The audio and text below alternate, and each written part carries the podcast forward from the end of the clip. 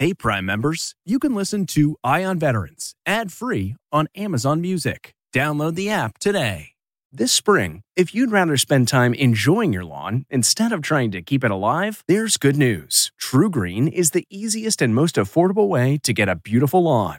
All you have to do is water and mow, and they'll do the rest weed control, fertilization, aeration, and even some things you might not even think of. They'll do all of it, while you can do literally anything else. With TruGreen, you can have your lawn looking as good as a putting green. That's not hyperbole. TruGreen is the official lawn care treatment provider of the PGA Tour. TruGreen offers a satisfaction guarantee, and they have a verified best price promise, which guarantees you the lowest price with no compromise on quality. You do you. Let TruGreen do your lawn care. Visit trugreen.com to get the best lawn at the best price with the best people guaranteed. This podcast is supported by FedEx. FedEx offers fast delivery, more visibility, simple returns, and weekend home delivery to 98% of the U.S. population on Saturday and 50% on Sunday. With FedEx, you get picture proof of delivery, ensuring you always know where your package is. Returns are simple with packageless and paperless returns. Plus, FedEx Ground is also faster to more locations than UPS Ground. See the FedEx service guide for delivery information. So, what are you waiting for? See what FedEx can do for your business. Absolutely, positively FedEx. This is Eye on Veterans Weekend, a roundup of the week's most important stories affecting those who served, presented by University of Maryland Global Campus. There are nearly 20 million 20 million military, military veterans in the U.S. Each week, we focus on their stories. Powered by ConnectingVets.com, This, this is CBS Eye on Veterans. Eye on Veterans. Welcome to another edition of CBS Eye on Veterans. I'm Navy veteran Phil Briggs. Eye on Veterans is a weekly program focused on the men and women who have served our nation in uniform and their families. We're powered by ConnectingVets.com, always a great place to find military news, veteran news, resources, and stories about the veteran lifestyle. We know because we're vets ourselves. Now, in our next segment, as we like to do, we like to start off the show with some news that affects veterans and some news that uh, is affecting the lives of veterans. And oftentimes, when we get into the medical field, there are many things that affect the quality of life of veterans, including how to measure whether or not things are working. And that's what our next guests will discuss with us. From the Henry M. Jackson Foundation for Advancement of Military Medicine, it's a global nonprofit organization created to accelerate progress in military medicine. Now, HJF works to promote military civilian interchange, and they support the uniform services at the University of Health Sciences, and they help advance all of Department of Defense research efforts. That's a very long-winded way of saying that their program management from laboratory research and other scientific and administrative program management services empowers researchers to get the resources they need to find the answers for our veterans. And as veterans, we appreciate their work. And joining us here to talk about the Veterans Metrics Initiative is Cynthia Gilman. She's the Senior Vice President of Strategic Initiatives with HJF, and Dr. Daniel Perkins, who's a professor of family and youth resiliency and policy at Penn State University. Folks, glad to have you on CBS Eye on Veterans. Thank you, Phil. Great to be here. Yeah, thanks so much, Phil. Now, I'm not quite sure where to start, so uh, I'll defer to Cynthia first and, and say, share with me a little bit about uh, the Veteran Metrics Initiative.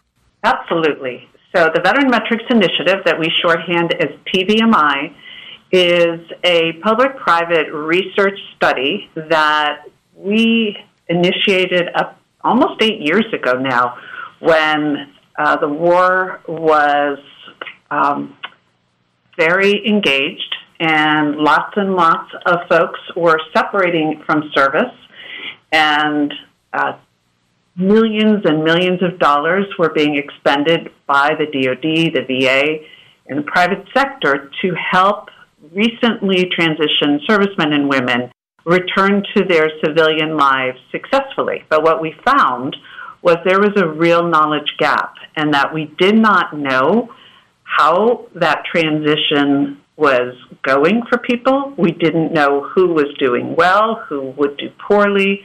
And what we really didn't know was of that uh, amount of money being spent to help them, what was working, if anything. And so Uh, the Veteran Metrics Initiative came about to try to address that gap.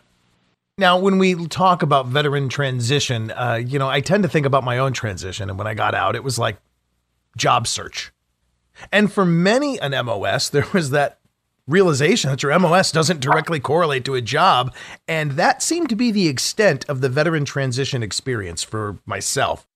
Dr. Perkins, share with me kind of what you guys are looking at uh, with this program and, and, and drill into some of the details about it. Yeah, thanks so much, Phil. Actually, the way you asked that was perfect. I think uh, part of the challenge is for folks to realize when we talk about veterans transition to look in a much broader way about the well-being of veterans across a bunch of domains. So employment is one of those domains, but their relationships, their social relationships, uh, their health, and also how they're doing in you know your basic daily finances and housing and things like that. So in this study, we really looked at their well-being across all those domains and really tried to get a sense as to as they transition out of military service, what are they making use of in terms of the programs that are available? And then how are they doing across a three year period of time? Uh, and each six months, we ask them same questions and some new questions to really understand what their experience is in that transition from um, active duty or from service to their country to civilian status. Now, you're looking at almost 10,000 veterans and checking in over three years every six months. What types of things have you observed and what types of things stand out? The vast majority of veterans are doing excellent. They're doing well, very well, right? And so the, the notion of veterans being broken or uh, for employers to take on veterans because it's the right thing to do is, is in some ways not actually accurate. What really the message should be is veterans are real assets that can be that can be a part of your uh, company, a part of your community, and have a huge positive impact. Cynthia, go ahead. I, I'm sure you have something that you wanted to share too, as far as what you've witnessed and what you've seen. We are seeing that there are some areas where veterans are struggling. And um, we are seeing relatively high mental and physical health burdens being reported across the, the waves, across the three years.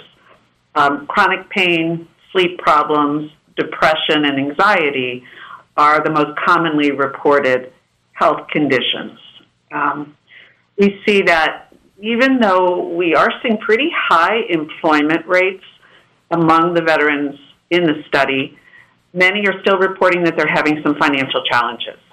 And it suggests to us that there is probably a need for more attention to financial concerns and uh, relating to educating folks on money management, savings, things along those lines. So I think that those are sort of the negative trends that we're seeing. Um, we're also starting to see, and this is the part that I, I personally find most exciting, is that we're identifying cohorts of individuals within the study who may be more prone to having struggles along that uh, transition continuum. Cynthia's point is real, really important, I think, is one of the things we could do is begin to identify folks that are higher risk. I mentioned that early pay grade, but we could also jump into individuals who have had combat exposure as well as had some other trauma in their life. We've been able to assess that and find that those individuals with those two uh, experiences are at much higher risk to be struggling a little bit in terms of the mental health domain. And so if we if we were to identify them early, and you can do that, with this actual, with the metric we've created, you could do that. And you could actually provide some preventative support right from the get go so they don't go into a tailspin. The Veterans Metric Initiative can use the data it's gathering to really improve the lives of the men and women who are getting out of the military. Let's take something like resume writing. It can help them create an actual resume that gets them a better job instead of something that they're likely to quit. But Dr. Perkins was quick to point out that it's not just about the first few months after one gets out of the military. The Veterans Metrics Initiative can help show which programs out there that are claiming to help veterans really work. So, some of what we've been able to do is to really say to those 44,000 programs out there actually, there's some things you should do more than, and some things you should do less of. So, for instance, we, we reached out to a number of private sector funders to come to the table and help us design the study, and that allowed us to know what are the questions they're asking because they want to know what works as well. We know now that resume writing is important, but it has to be done through a coach, a mentor, a, a classroom environment. The other part that we really want to get across is the veterans can also be looking to see what we're finding. So if somebody wants a job, to be able to show to them, here's what you should be looking for in a program if you want to increase the likelihood of success. And we do hmm. have that now available on our website. Now, whether you're an employer or a veteran yourself, if you want more information about how the researchers at the Henry M. Jackson Foundation are using science to help make a veteran transition successful, you can check it all out at hjf.org/tvmi. Now, up next, we'll hear how science may be finding the answer to help treat PTSD and fight suicide. DNA don't lie. At that point, my PCP could have said, Teresa, I know you said on your post assessment that you weren't exposed to trauma, that you're good. However, the biomarkers show that something is not right. That's all ahead when CBS Eye on Veterans returns.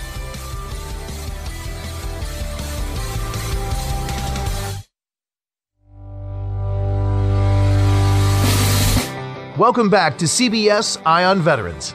I'm your host, Navy veteran Phil Briggs. Now, what if there was a simple and chemical test to determine who is going to have a problem with PTSD and who may eventually be at risk for suicide? And what if a patient could receive preventative treatment for all this long before any problems actually started? Well, it's not science fiction, but it's research that's currently being done. And to learn more about it, I recently spoke with Sharissa Jackson, the Chief Medical Officer for AMVETS, and researcher and founder of TruGenomix, Yusuf Enriquez. Hey, Phil, how are you? Thanks for having me today. Hey, Phil, doing well. It's Yusuf Enriquez. Thanks for having me. Let's start here because that lead says a lot. Share with me a little bit about what TruGenomix does. Uh, yes, TruGenomix is a precision genomics company developing uh, innovative solutions to help uh, reduce uh, PTSD and other suicide related um, casualties over the next uh, 20 years uh, pretty much what we um, TruGenomix was started as my kid's aftercare provider. Took his life um, in 2012, which started this passion of mine to understand how trauma affects us at a genetic level. And uh, that uh, passion took me through across the world, um, researching with well-renowned researchers in the PTSD field around MTBI and PTSD, and uh, we were able to come up with a genetic profile that looks at genes that are affected through trauma, and we're now able to measure that through the level of cortisol that your body develops while going through a traumatic episode. Now, that's some research with a real heartfelt inspiration, and I can't wait to drill into it a little bit deeper with you in just a few minutes. But first, I want to ask AMVET's Chief Medical Officer, Sharissa Jackson, how did it come to be that a veteran service organization aligned with a genetic research company? It's interesting how Yusuf and I actually um, got to work on this project together. I had seen um, Yusuf post a LinkedIn um, message about using biomarkers for PTSD. And for someone like myself who does work in Africa with cervical cancer and biomarkers, I was immediately drawn to that article, immediately drawn to him. And so we connected. And I'll never forget that conversation we had at, at Starbucks. It was like almost two hours talking about biomarkers, PTSD, and he and I just really connected from there. And it was immediate that I called AMVET's executives and like, look, we have to connect with TruGenomix. This is groundbreaking. And we immediately started working from there. I read from the press release here an interesting quote from you, Yusuf, and it says DNA doesn't lie. Talk to me about how the answer within the suicide solution here could be the science of our DNA. Absolutely, uh, and again, uh, you know, this is just one solution, as, as Sharissa mentioned, um, and we're still um, tackling it. It's going to take a village, and so in no way are we saying this is the um, one size fit all solution. But what we are, I being a medic and Sharissa being a, a nurse in, in, in the Corps, um, we uh, definitely wanted to look at the environmental factors and what's a better place to start than your DNA. Um, that's the genes that you were born with. And over time, uh, it's been about 15 years since the uh, human genome was mapped for about $3 billion, and science and innovation has caught up where we now have science to understand different different genes in the body that are dysregulated by that high uh, they call fight or flight when we were in the military that releases high levels of cortisol, we now are able to track that to where those particular hormones go and the genes that they're directly associated with. So when I made the comment about DNA doesn't lie, that's pretty much the roadmap of your body and um, and where you have the history of, of what your body has gone through, whether it's environmental or trauma. Um, we're now able to identify genes in the body that are dysregulated by certain elements um, whether it's um, uh, um, burn pits or it's trauma.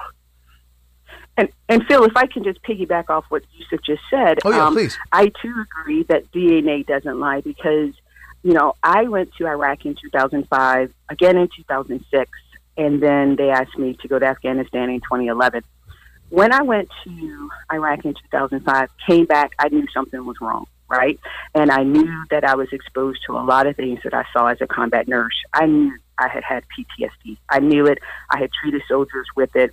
However, on our assessment, that we all come back and do the post assessment, I said I was totally fine. I said I was good. I didn't need any mental health resources. I didn't need to talk to anybody. I was good. Went back to my normal life, at least I thought my normal life. And I dealt with PTSD from 2005 until 2012 uh, when I had my first PTSD break.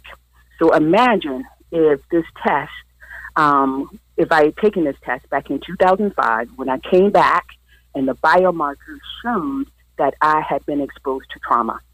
DNA don't lie. At that point, my PCP could have said, Teresa, I know you said on your post assessment that you weren't exposed to trauma, that you're good. However, the biomarkers show that something is not right. Let's talk about it.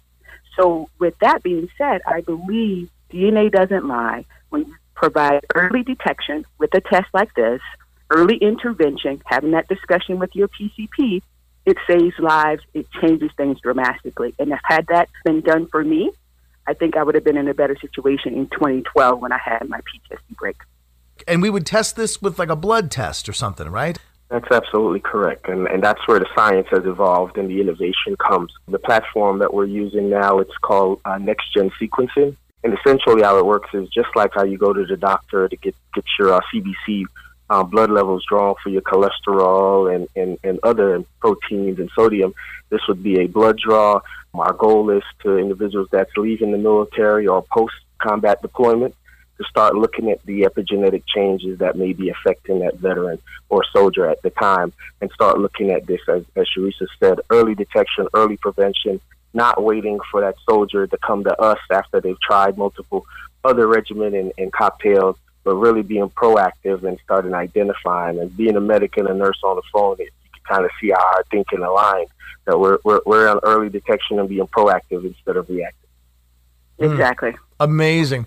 And what's cool about the science being involved is that it takes us out the equation because it seems like the human condition, you know, anything we get involved with, we tend to mitigate and we change the outcome. You know, how you doing, Sergeant? Hey, I'm doing fine. Well, no, technically, Sergeant, you're not probably doing fine. You just said you're doing fine because you don't want to be here, or you know, you'd rather just be getting on with your day. And uh, humans are so imperfect, and science is just so perfect. Yeah, absolutely, yeah. and it also it also destigmatizes as well as Sharisa mentioned.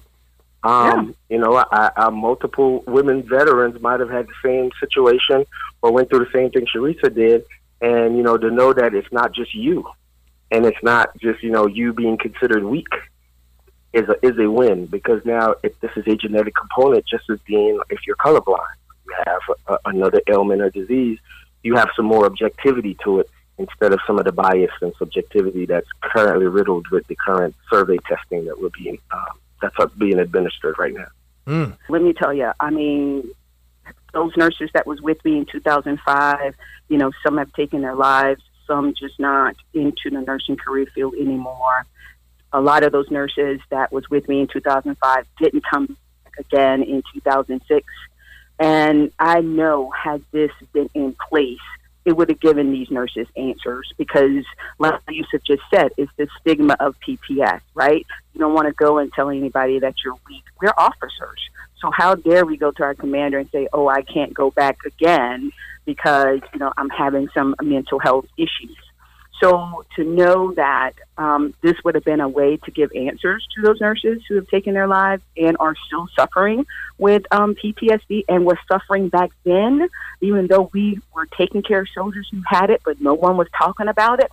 This would have been a way to start that conversation and provide a, a, a, a resource as well as a source for what do we do next. You know, what do we talk to this veteran about? What intervention do we do we need to put in place? Should we send her back again? Right? Yeah. And if, if these things were put in place, I think um, a lot of nurses um, would be healthier now. And I, I believe a lot of veterans would definitely be healthier now. Fighting suicide through science couldn't sound better, and I'm so glad that we are able to do this. Led, of course, by the leadership of AMVETS, Sharissa Jackson, Chief Medical Executive. I thank you for your time. Thank you so much, Phil. I appreciate it so much. And Yusuf Henriquez, Army veteran and founder and Chief Innovation Officer of TruGenomix. Thank you for uh, saddling up the science and uh, helping us find some breakthroughs, man. Really appreciate it. Thank you as well, Phil, and appreciate the um, connecting vets uh, sharing our story. Now we'll go from that which can be explained by science to something that really can't be explained at all. The story of the Navy SEAL who was shot 27 times and survived is next on CBS Eye on Veterans.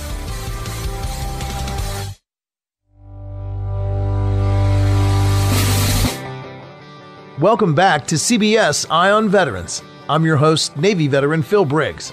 Now, this next story is going to blow your mind. In fact, I think of all the guests I've had, former Navy SEAL Mike Day is one of the few that's living proof that miracles can happen. This is the description of his new book, Perfectly Wounded. On what would be his final combat mission as a Navy SEAL, Senior Chief Mike Day was shot at close range by four enemy fighters and absorbed a grenade blast. He was shot 27 times. Despite being wounded, Mike was able to neutralize all four enemy combatants, secure two prisoners, rescue six women and children, and evacuate to a waiting helicopter. But more than just a story of combat, his book and the conversation you're about to hear was something that literally changed the way I look at life. Senior, how are you? I'm doing awesome. Man, good to talk to you. And as we heard in the intro there, the highlight reel, if you will, uh, we're getting ready to hear one incredible story. First, I want to get to know a little bit more about Mike Day because from my research, I understand you don't have a superhero cape. You weren't born with a silver spoon and you were no altar boy. Tell me about growing up, man. I think um, my childhood is a uh, pretty common. Uh, you know, there might have been guys that had to deal with worse uh, and guys that have dealt with less. Uh, as far as uh, being traumatized by by our parents. But I grew up in a very violent household. Um, my father was an alcoholic. Uh, by the age 12, he had been medically retired uh, from the Navy with schizophrenia. So it was it was very hectic, chaotic. Uh, I didn't understand that it wasn't normal until you know years later. I I thought everybody's house was like mine. Um, I'm I'm more amazed at the guys that actually grow up in a house that had good parents, uh, were nurtured, were taught how how to do things the right way, and then make it through BUD. I was able to make it through BUDS and the SEAL teams because my childhood was so was so difficult that I had to figure out as a child how to get through that. The SEAL teams was just easy. Wow. And I think that speaks to something that we see, as I'd said, from a lot of the warfighter stories, is that like there's something you can take from that. And that trauma and drama for that matter isn't unique to the military experience although your guys lives kind of demonstrate a, a, a specific example about how one can get through trauma.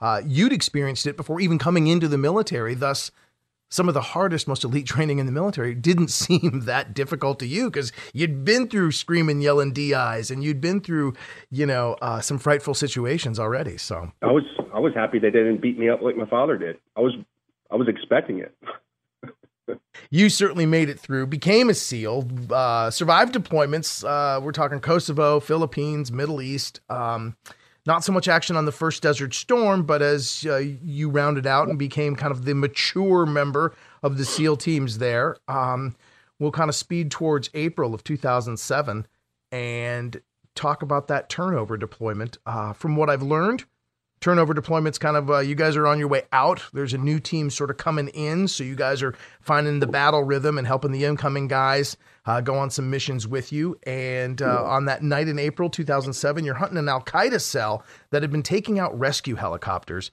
um, you get dropped a few miles away from kind of the target area there take me through that night Okay, uh, thanks for getting me to there. Uh, I go off on tangents. You have to pull them back sometimes. we, we, get on the ground and we have a, a target package where we're going to hit five buildings, and on the patrol into the into the target area, uh, overhead asset was telling us they're hearing chatter from bad guys on the ground. So doesn't know if they're actually talking about us, but they're aware of somebody else. But there's three other um, operations going on in the near vicinity. Uh, so we don't know where it's coming from. We we changed uh, the target package from hitting five buildings to just one, uh, the one primary one. Uh, we get up to that target building and we breach the door, have to come back out, uh, go into uh, another entry. And I'm the one that popped that door open. That opened up into a small foyer that had two doors in it with nothing in it but uh, a lantern. So I, uh, I make a simultaneous room entry uh, with Clark. He goes into the door to the on the back wall, and I go to, through the door on the left. And as I'm coming off my pivot foot, I start getting shot. everything slows down to frame by frame, and I lose my rifle. I have complete conversation with myself. Everything's moving frame by frame.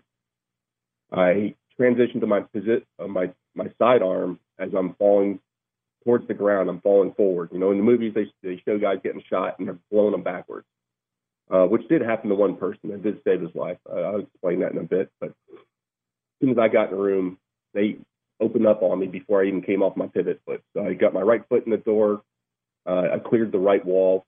Uh, went down the left wall. There was a guy down that wall shooting at me. I pulled out my pistol, put about five, six rounds in that guy, watched him die, you know, frame by frame. So three to five seconds from the time I entered that door to the time I hit that ground, it felt like minutes to me. I watched him die, hit the ground. I landed right next to him. Uh, the guy in the center of the room, and this is a small room. This is like 12 by 12. It's a square room, somewhere between 12 by 12 and 15 by 15. Uh, pretty small. Mm-hmm. And I didn't realize it at the time, and I didn't even know a grenade had gone off in the room until we did an after action report months later. But he had pulled the pin on a grenade and he was trying to run out of the room and into the hallway on the guys uh, on the rest of the train. And I shot him in the head, and he fell to his knees and blew up and knocked me out. So this is usually um, a good time to explain what happened behind me. Uh, so when we enter a room, it's either a two man or four man room entry, and you go in left, right, left, right, left, right for a four man. So behind me, that was my number two guy got shot in the chest and it hit his body armor and knocked him out of the room. That was an Iraqi scout. And the third guy, who was also an Iraqi scout, got shot in the chest and penetrated his body armor and killed him. And he, he died right there in the doorway. Mm. Clark um, that went into the other the other room. A bullet passed through two doorways and hit him in the back of the and hit him in the back of the neck, and uh, he wound up uh, dying on target that night. So I'm on the ground unconscious right now, and guys are still trying to get in the room. No SEALs actually saw me go into the room. Only Iraqi scouts did. So when they tried to get in the room and there were still two guys sawing up the door jamb with AKs, they decided we're not going in there and they called for status over the radio. Well, I'm unconscious. I couldn't respond. I couldn't have responded anyway because um, I later find out that my radio is destroyed. So they decide they're going to leave. They get a good status report. Everybody's outside trying to do a running head count, and they were going to use an aircraft to uh, blow up the target. But we have standard operating procedures that we can't drop bombs uh, and use call for fire if we don't have a full head count. We don't know where everybody is. So they're trying to get that together. Now, before they do it, though, they got to get that report. And of course, at this time, you're still in that room. Guys are still laying down fire. So the team's actually backing out uh, from the building. And there you are. under a window, laying there after a grenade's gone off or a frag, and you're out cold. Uh, Well, I'm I'm waking up at this point. So when I wake up, the guys have already decided they're going to pull back and just blow it up. Um, I wake up and I look across the room and see two guys with AK-47 shooting over top of me at the guys leaving. Uh, one other guy got shot in the arm at this point. and I hate to admit it, but when I first saw that, I was like, man, maybe I should just play possum and wait till they're done, and I can just sneak out of here. Uh, it wasn't a thought that lasted for too long before I started re-engaging them. So I put like five or six rounds into the first dude. Uh, shot a couple rounds at the second guy with a grenade, and this is a 15 round magazine. So I wake up, the pistol's still in my hand. I re-engage him. I run that dry, and I don't think they know I'm shooting them at, at this point. I do a magazine change, start shooting again, and they realize that I'm shooting at them. So they stop shooting through the window, re- redirect their fire at me, and some pretty amazing stuff happened here. Had an AK round hit the foot of the magazine, and it blew the hand grips off the pistol and caused it to malfunction. So I had to clear a malfunction in a drill, what we call tap rack bang. Now stick around because when we return, we'll hear how retired Navy SEAL Mike Day survived that deadly combat mission. My hand grips were shattered. I could feel the springs in my hand.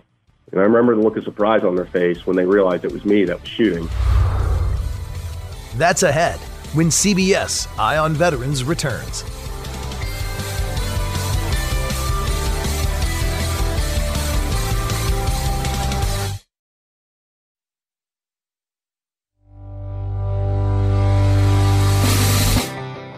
Welcome back to CBS Eye on Veterans. I'm your host, Navy veteran Phil Briggs. Now, in our last segment, we heard retired Navy SEAL Mike Day talk about his new book, Perfectly Wounded. In it, he described a combat mission where he was shot 27 times and absorbed a grenade blast. Yeah, and lived to tell about it. We'll jump back into the part of our interview where he's talking about coming to and realizing he's in a room where terrorists are shooting at his team members. What happened next is nothing short of a miracle. I don't think they know I'm shooting them at, at this point. I do a magazine change, start shooting again, and they realize that I'm shooting at them. So they stop shooting through the window, re- redirect their fire at me, and some pretty amazing stuff happened here. Had an AK round hit the foot of the magazine, and it blew the hand grips off the pistol and caused it to malfunction. So I had to clear a malfunction in a drill, what we call tap rack bang.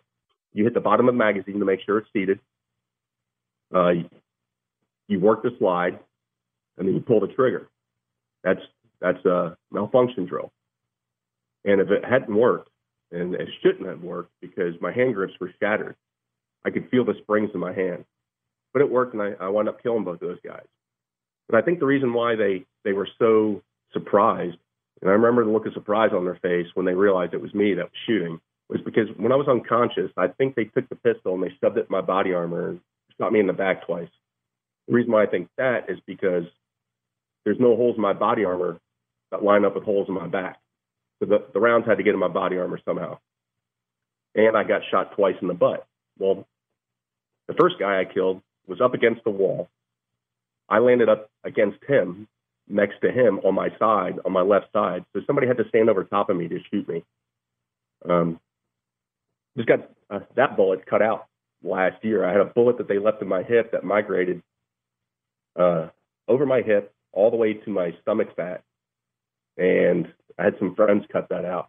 But that bullet was in me for quite a bit. That's amazing. Um, one, because I'm glad to hear stomach fat does come in handy sometimes. Thank you very much, Senior. I'm going to uh, covet mine from here forward.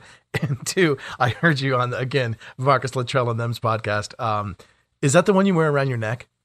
Yeah, that nine mil round. Of course But you I've, do. I've also the, the way I I, got it. the idea is when the guys collected up all my body armor, an AK round fell out of the not a round, just a just a lead fell out of my body armor, and it has the rifling on it. You can see the rifling, and that's for people that don't know. It's inside a barrel are, are grooves that Mhm. make the bullet spin to make it keep it stable. And when when a piece of lead goes through that, it actually those grooves get engraved into the into the piece of lead that comes out. And you can see that. So that's how we know the bullet was actually shot. But it fell out of my body armor, and it's not deformed at all, except for it's flattened on one side. So inside of 10 feet, I get hit with an AK, and it doesn't deform the round at all. It, it should have blown blown apart. Mm. I've heard you say in other interviews uh, that it was like the Matrix, and and and just a minute ago you said kind of like frame by frame mental recall. That is an interesting thing that you can do that I think maybe all humans could do if we knew to do it.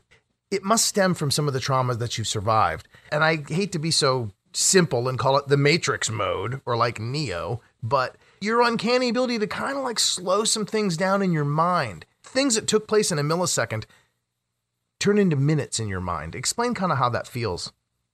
Well, I'm, I'm trying to pop my computer open. There's actually a scientific term for it. And I've been doing it ever since I was a kid. Now, I was always kind of jumping my bike over stuff that I shouldn't, climbing up trees and falling out of trees, and so it's been happening to me since I was since I was a kid. And in the military, uh, when I was on the Navy parachute team, there was plenty of times where I'd get into a parachute wrap because we do canopy relative work. So a lot of times, you know, you hit wind shears and parachutes don't act the way they're supposed to, and things start happening really fast. Uh, but every time that happened, time also slowed down for me where I didn't feel like I was stressed to the point where I didn't have enough time to get something done. I always felt like I had enough time to get it done. It wasn't didn't feel like real time. Baseball players that can hit a 95 mile an hour fastball. There are guys uh, that say they they are able to do it. A small percentage of people can do that. Very hard. But the guys that can say it's all slow motion. I can see the ball spin. I can count the threads on the ball. I like to believe that too. I think if one human being can do it, that means anybody can do it. And I like to think that the world's a lot more magical than than we give uh, give it credit for. And I think the human being's a lot more powerful being than than we know we are. So cool. So cool. I'll stop you right there because I I've also interviewed some other guys, uh, SEAL team guys and other special operations folks, um, that are able to kind of they cha- they take fear and they sort of channel it in a direction. And at all times during your training, there were moments when you guys were really scared. You know, I think of the uh, what is it, the dunk tank there, the swimming pool exercise where they're trying to tie your uh, your scuba gear up and and and prohibit you from breathing, and you have to be able to slow some situations down in your mind, go through your checklist carefully and calmly, so you're not freaking out in the moment. You're not using all that extra energy and the fears just driving you and you're acting all wild and arms flailing, but you are internalizing it, taking that real fear of death and moving it and using the energy in a different way. And I think that that's just so incredible when I hear that story of you saying, "Oh, bullets are whizzing by," and I can almost like feel the vapor trails going by my head, or uh, you know, impacting parts of my body. And that's just you being able to channel that fear, that stress, that anxiety. Amazing stuff. I like to tell people the only difference between SEALs and most other people is that it's not that they're fearless. They they have fear, but they do it anyway. Um, but when you get to the point where, like in that instance, you can feel fear before going in, or a little anxiety uh, before you jump out of a plane, but you get into that parachute wrap, that fear is gone because it's it's useless at that point, and you got to be in the moment. And when something really bad's happening, it does put you in that moment. It makes you forget everything else because you're so focused on doing what you've got to do to survive. You know that fight or flight. I think you can train it, but fear drives that fight or flight, and what you do with it is is a matter of training. Now you see a I see a lot of reports on people that get shot, you know, out in the street. And one of the more common places to get shot is people putting their hands out and they get shot in the palms because their startle flinch is to cover and, and not be aggressive. So a lot of people, when somebody throws a gun in their face, they put their hands up as opposed to, oh, well, I'm going to get shot anyway. I might as well go after this guy and do what I can. Now, as our time on the radio runs out, the interview continued for about an hour. And I'll put the full length one up at connectingvets.com in the audio section under CBS Eye on Veterans. But I want to leave you this week with Mike's words about why the book is called Perfectly Wounded. kind of the description of my life. I mean, we're all going to suffer trauma. No one, no one gets out, gets through this whole uh, lifetime without being traumatized. And those are wounds. They're either going to push you one direction or the other. It's either going to build resiliency or it's going to take it away from you. For me, it's just it's built my resiliency.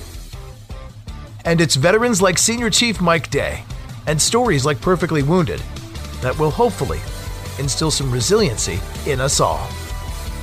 I'm Phil Briggs, and I'll talk to you again of CBS Eye on Veterans. Eye on Veterans Weekend has been presented by University of Maryland Global Campus. Choose from 90 plus programs and specializations to accelerate your military or civilian career and find out how our dedicated military and veteran advisors can help you navigate your benefits to save you time and money. University of Maryland Global Campus. Find out how we're made for you. Visit umgc.edu.